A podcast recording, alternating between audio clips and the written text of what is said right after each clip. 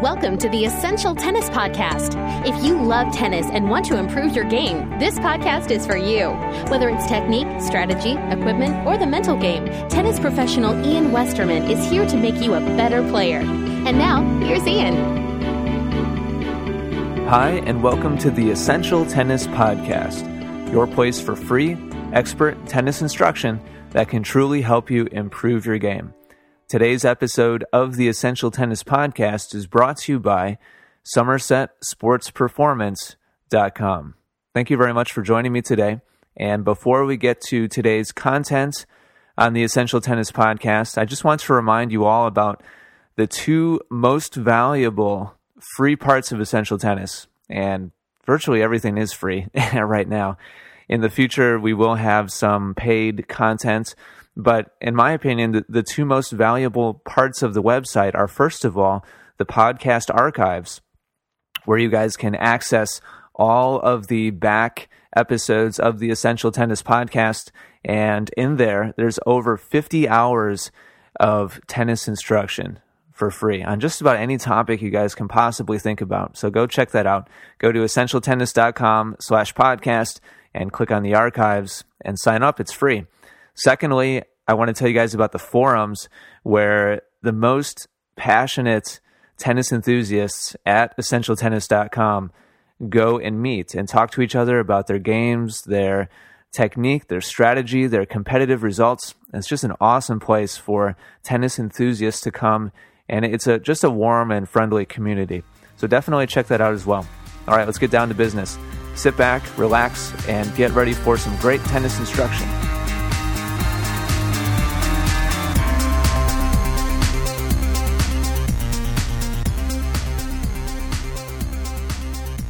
Right, let's get started with today's episode of the Essential Tennis Podcast. And our first question comes from Robert in Washington. Robert wrote to me and said, I have a question about my USTA tournament play. I noticed that my tournament games are completely different from my regular games. And then he says those are ladder matches, which I assume are just at his local tennis facility, his local tennis club. He continues and says, I am much more conservative in the USTA tournament games compared with my other games. And USTA tournaments, usually I hit a lot of moon balls and lobs. My cross court shots are also soft. Although I won most of the matches, I hate the way that I won the matches. I do completely different things in my other matches, ladder match. In those matches, I hit hard cross court and down the line shots. I can kill short balls. I guess it is more like a confidence issue. What is your suggestion in improving my USTA tournament matches?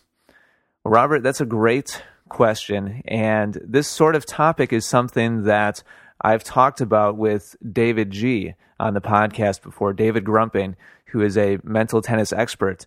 So I highly recommend that you go to the Essential Tennis Podcast archives and listen to all the episodes that he and I have done. I think we've done five episodes on mental tennis issues like this.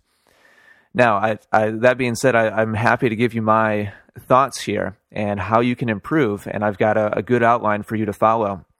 First of all, yes, this is 100% a mental tennis issue. This has nothing to do with your technique based on how you're phrasing your question here and how you're describing the the differences between your, your ladder matches and your USTA matches. What you need to do here is build what David Grumping calls mental muscle. And I'm going to keep on using that phrase because I like it a lot. When you want to make your body stronger, when you want to build your physical muscle, there's a, there's certain steps that you take. There's a certain formula that you follow, and I'm going to give you a very similar formula to follow to build your mental muscle as well. So, I'm going to give you a four-step process here to be able to to build your mental muscle. First of all, you need to target the area that needs to be strengthened. And this is the same thing with your physical muscle, your your physical strength as well as your mental muscle. You need to figure out what's weak. And we've already done that. We have found out that for you, your confidence during more important matches or real matches, we could say, quote unquote, USTA matches where there's a little bit more importance. It's it's an outside event. It's not a club match or a club event where you're comfortable and you're familiar. This is this is different. This is a little bit bigger stage. And and so we've found out that when you get to this level of play, you lose your confidence in your game. So we've already targeted exactly what needs to be strengthened. Just like in your physical muscle, if you find out that your, let's say your abdominals are not strong and they're a little bit flabby. And so we, have kind of targeted an area and, and we know what we need to work on. We found that out in your tennis game, in your mental tennis game. Step number two, find the right exercise to actually fix the problem. And this is important. When you find out that your your abs are lacking and your physical muscle, you don't want to go and then do bicep curls at the gym for half an hour. That's not going to help you out. So we want to tar- we want to target the problem specifically and on purpose. And so you need to go and play more USTA matches. You don't say how long you've been playing or how many USTA matches you've played, but we need to play more of these and target it. Number three, we need to have a workout plan and we need to stick to it. This is very important. Now that we know what the problem is, and now that we know where we can go to work on the problem, we need to have a specific plan of attack to be able to actually work on this problem and build your mental muscle. And so this is where when you go to the gym to work on your abs, you would actually have a list of exercises. All right, here is what I'm going to do today to target the area of my body that needs to be strengthened. And I'm going to do X, Y, and Z exercises to actually build it up. And so you need to figure out what parts of your game you need to do better specifically in order to overcome the anxiety that you have or the uh, you're getting tentative during your your USTA play and we need to target that. So write down some goals for each match, have a game plan. As an example, you need to write down a goal of hitting every easy forehand aggressively. When you get a weak forehand or backhand, you say that in your ladder matches, you have no problem hitting it aggressively. Well, we need to be able to do that in your match play as well. So before your USTA match, go write down several goals like that. When you get a weak forehand, you will attack on it. And then probably just as importantly as actually having a plan, you need to stick to it. And same thing when you're in a gym working on your physical body. Don't go for a week solid and really, really kill it and do a great job. And then the next week, kind of lose your concentration and start working on areas of your body that are already strong. That's not going to help you. You need to stick with what's weak and you've got to build that muscle up. That's step number three. Step number four is, and again, this is, this is very, very indicative or, or, very similar to what we would hear advice be on actually building your physical muscle. And that is you need to repeat this again and again and again. You've got to build up your muscle over time and it's going to take time. This is how you condition both your body and your mind is by identifying what's weak, finding the right exercise to fix the problem, having some kind of workout plan and sticking to it, and then once you have that plan and you're able to implement it, and we find out that it is working, you've got to stick with it until you actually achieve your goal. And if you find the problem, which we have, and you go out and, start working on it, but you give it up after a little while, more than likely you're going to go back to being unconfident and tentative, just like you were before, Robert. So it's very important that you stick with it and you actually commit to it. And this is a big part of getting better at tennis. If, if you're listening to this podcast, I know that you want to improve, and you're not going to do that by getting the information in this show and not doing anything with it, or doing something with it and following my advice your first time out, and then getting lazy and lackadaisical and losing your focus the second, third, or fourth time, and then just giving it up and saying, "Ah, oh, well, you know, I, I'm not really doing a great job at this anymore." And let's let's move on to something different. And this is this seems interesting. Let's let's try out working on this new part of my game. Stick with it, guys. And Robert, that's the only way that you're really going to improve your mental muscle and get mentally tough during not only your club matches or your ladder matches, but during USTA matches as well. So, Robert in Washington, hopefully that answers your question. I enjoy talking about mental tennis type topics like that. So thank you very much for writing in and feel free to, to write back if you have any follow up questions. Good luck.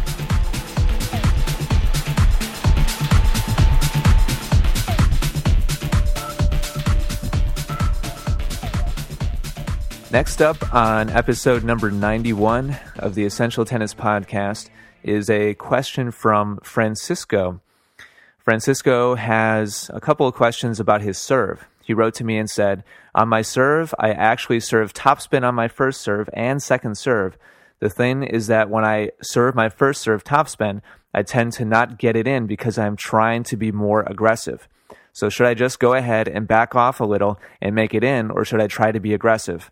I sometimes think that I should go ahead and take my chances with a flat first serve and then hit a topspin second serve. I don't know what to do really. I have lately been losing my first service game because I am making too many double faults on my first service game, but then in my next service game, I will do better because I do not try to be so aggressive. Well, Francisco, good question. And I'm going to answer a couple of those questions briefly and then really talk about what I feel is the, the main problem here. And yes, I, I think a good combination is an aggressive first serve, whether it be flat or topspin or slice or however you like to hit your serve, but you should be pretty aggressive with your first one. And then you want to be confident and consistent with your second serve, obviously. So I think you've got the right idea here. You want to be aggressive with your first and then consistent with your second, but without being too tentative. Now, you're you're talking about your your problem here with your serve as if it has more to do with your first serve, and I disagree with that. I think the real issue here is your second serve. When you talk about being too aggressive with your first serve in your first service game, but double faulting a lot, well, that's not really a problem with your first serve. That's a problem with your second serve. Be as aggressive as you want in your first service game on the first serve, but we need to put the second serve in play. So I feel like what you really need to work on here is being more consistent with your second serve without having to let up a ton and be really tentative and weak. So let's talk about the second serve. And it sounds like you've got the right idea here in hitting topspin. And I'm going to lay out a couple of guidelines here, basic second serve theory that I want everybody listening to understand. And then I'm going to talk to you guys, and you especially, Francisco, about how to diagnose your second serve technically and figure out what's wrong so that you can actually fix it and work on it and make it more consistent and more confident. So, First up, basic second serve theory. First of all, a spin serve that curves into play, particularly topspin, uh, but some slice in there as well is what we're going for. And so you've got the right idea here, Francisco. We want good spin on the serve to actually make the ball curve in the air and have it curve down into the box so that we're not trying to hit directly at the box and barely clearing the shot over the top of the net. So you've got the right idea. We want some some spin here to make the ball curve. Now, this spin is created by swinging upwards towards the ball and keeping your arm and hand relaxed to let the racket face become flat at contact. We're going to talk about this more in depth later on, but technically, that's what we're looking for. And lastly, this should be a confident swing. You're not going to make enough spin on your second serve to actually physically curve the ball unless you're relaxed and you're swinging at the ball confidently. This should not be a shot that we're pushing into play. You should be making a good, not necessarily aggressive, but confident, accelerated swing towards the ball. So those are the, the basic things that we need to be to be successful and to be confident on the second serve.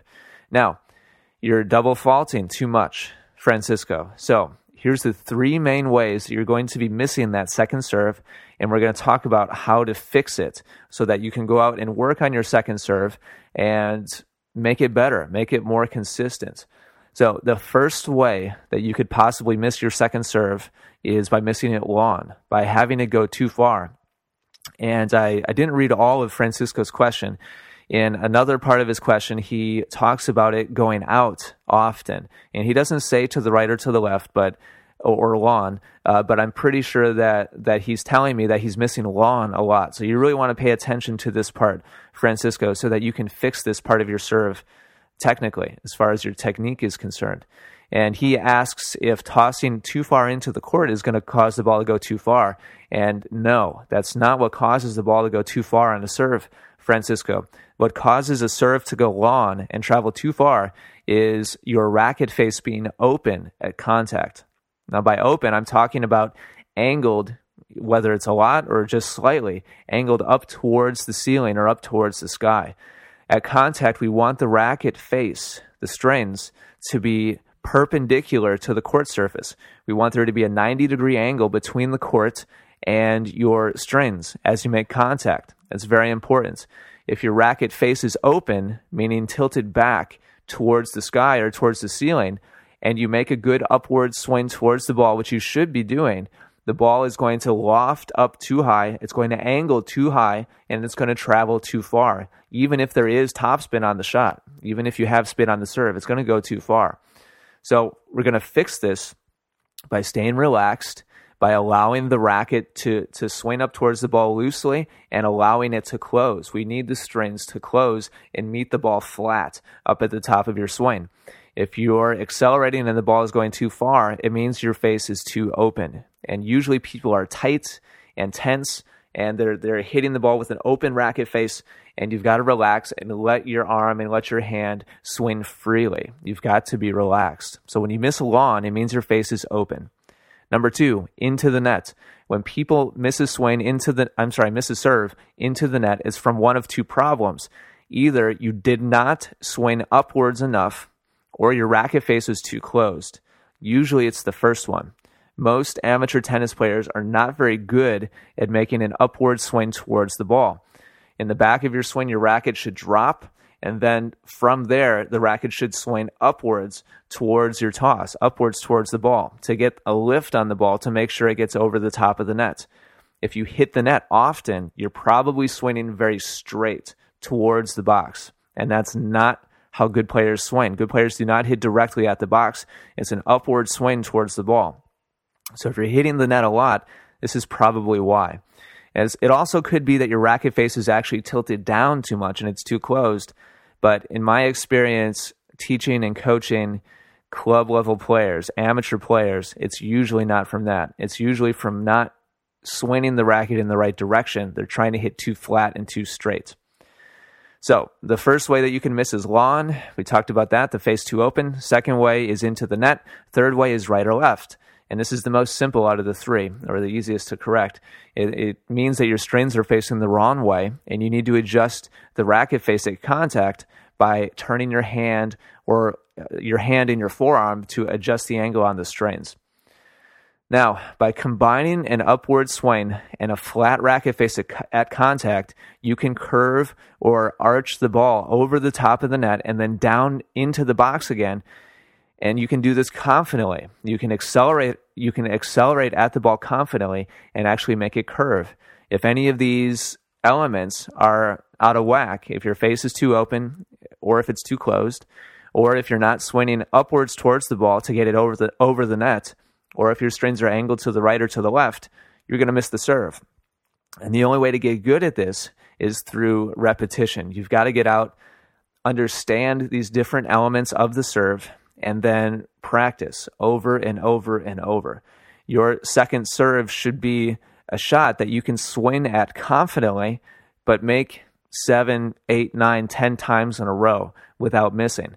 So, Francisco, hopefully you understand more clearly now exactly what you need to do with this swing and hopefully you get out there and practice and, and, you find out exactly what's causing your second serves to go out and you get more consistent. If you have any follow up questions on this, feel free to let me know.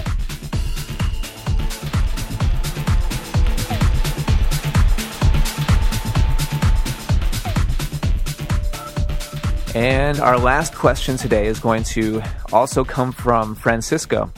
He wrote, also in that same message and said, The second question is that I have never had problems hitting my forehand, but then today I shanked two relatively easy returns of serve and I hit a really bad forehand into the net, which was also easy. It ended up messing up my rhythm. I still won my match, but I lost my confidence in my forehand. When this happened, I tried to move on and say to myself, it's just one or two shots, but the errors kept on creeping in. What should I do? Was it lack of focus or keeping my eye on the ball? I don't know what happened. Well, it's good, good question, Francisco. And this is a difficult topic, and this is a difficult question to answer because all of us, you know, in tennis, all of us have a bad day here and there, whether it be in our tennis game as a whole or having to do with a specific stroke. And I know what it's like to suddenly lose confidence in a in a shot that usually works very well for you. Two times in my competitive tennis career, once in high school and once in college, I completely lost the feel and confidence of my most confident shot, typically, which is my forehand ground stroke. It's a shot that usually I can hit confidently and aggressively from anywhere on the courts and from just about any position. And again, once in high school and once in college for about three or four weeks each time.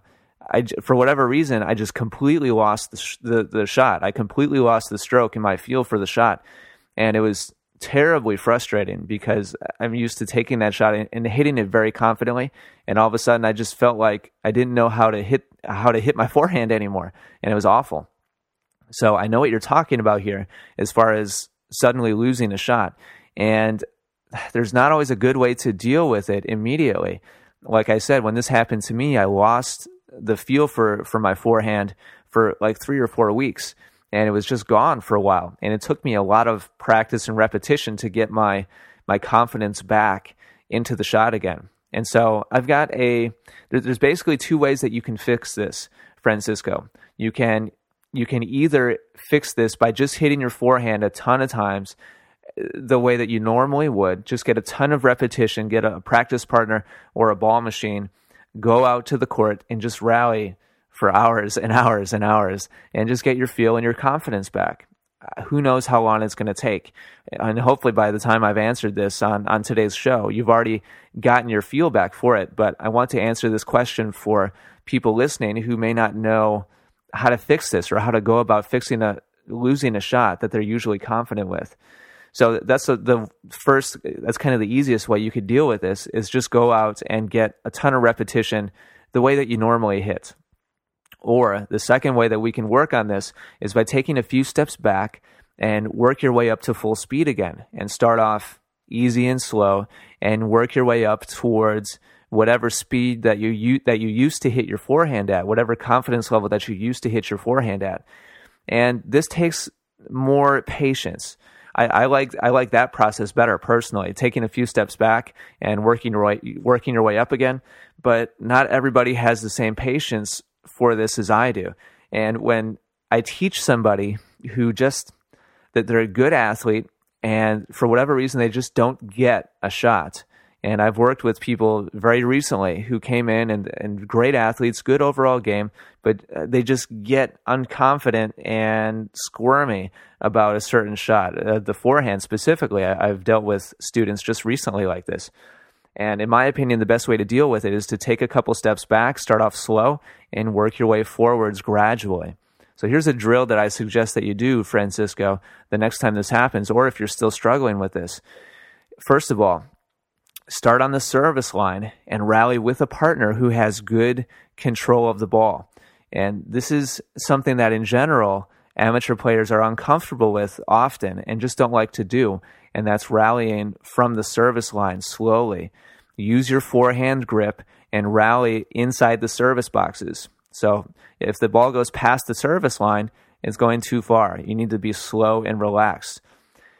Continue to rally back and forth, back and forth at a slow pace until you get 20 in a row that land inside the service box. And I would do this both down the line and cross court. So if you are rallying with a partner who's right handed, you guys would start off hitting cross court using only the deuce side service boxes, standing on the service line and rallying back and forth so that the ball lands inside only the deuce side service boxes again and again and again and again with a slow rally.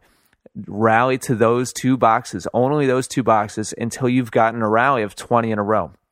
Once you've done that, go down the line. And now your partner is going to be hitting backhands. And again, you're going to be hitting forehands. And aim for just those two service boxes and again get 20 in a row. Once you've done this, back up to halfway between the service line and the baseline and have your friend just feed easy shots to you. Don't rally these. Just have your friend feed you easy forehands. You're standing between the service line and the baseline.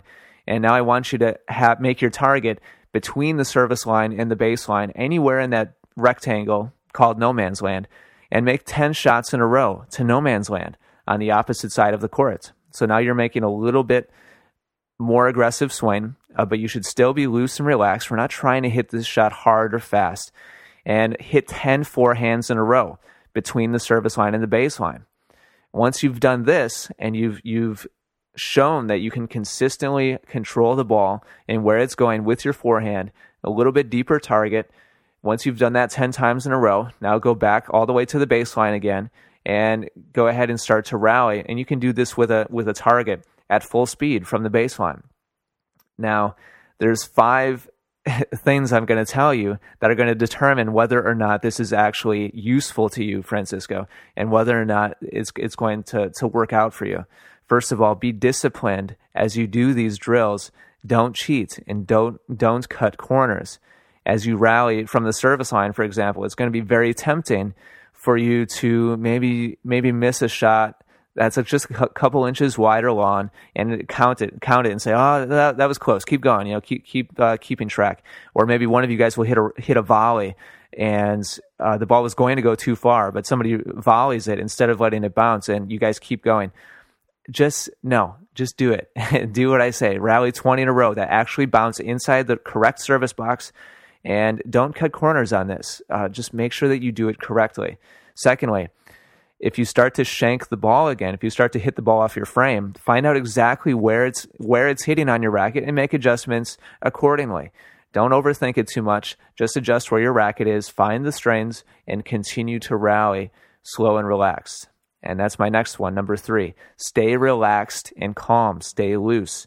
You should be doing this in a relaxed manner. Your body should be loose, uh, no tension, and just just stay relaxed. Number three. Number four, this could take a while. Be patient and stick with it. What I just described, the drills I described, sound very simple and very easy. If you're having confidence issues with your forehand, it's very possible that completing those two simple rallies, those two simple control drills back and forth, it's very possible that could take you an hour.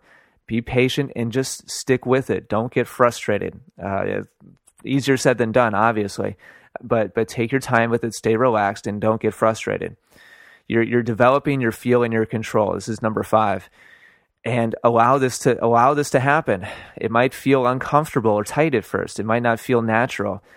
Just trust me on this and, and, and do these drills and you're going to develop better feel and better control for your forehand.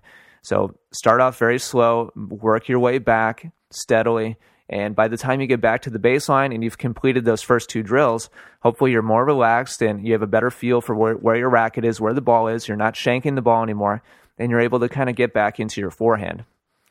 So that's my suggestion on how to work through this, Francisco. And anybody else who's dealing with a, a specific stroke that they've lost confidence in, you want to build your confidence back up again, I would strongly suggest that you find you, you create some kind of progression like this where you start off very easy, very simple, under control, back and forth, and slowly progress towards a more and more full or aggressive swing.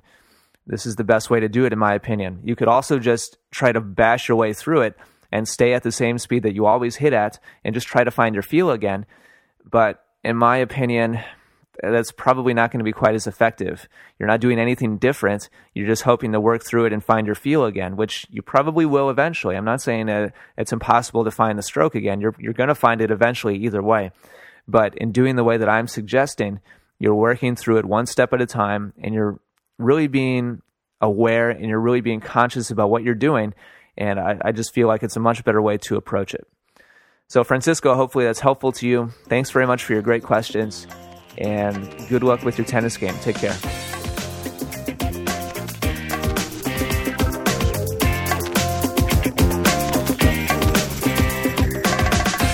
All right. To finish up today's episode of the Essential Tennis Podcast, I'd like to do a shout out to the five most recent signups at the forums at essentialtennis.com. And these are our newest members who have come in and already started to post. It's always exciting to see new people. So, Carl E., Renata, Sanjay, Grasscourt, and Flame Yo. Welcome to you guys. It's great to have you guys aboard on the forums and already have you guys posting and becoming part of the, the family there at the Essential Tennis forums. Hopefully, you guys continue to post, and we look forward to seeing more of you. All right, that does it for this week's show. Thank you very much for tuning in wherever you are. I really appreciate your support by downloading the show. Let me know if you have any questions about your own tennis game. You can always email me at ian at essentialtennis.com. And that does it for this week. Take care, everybody, and good luck with your tennis.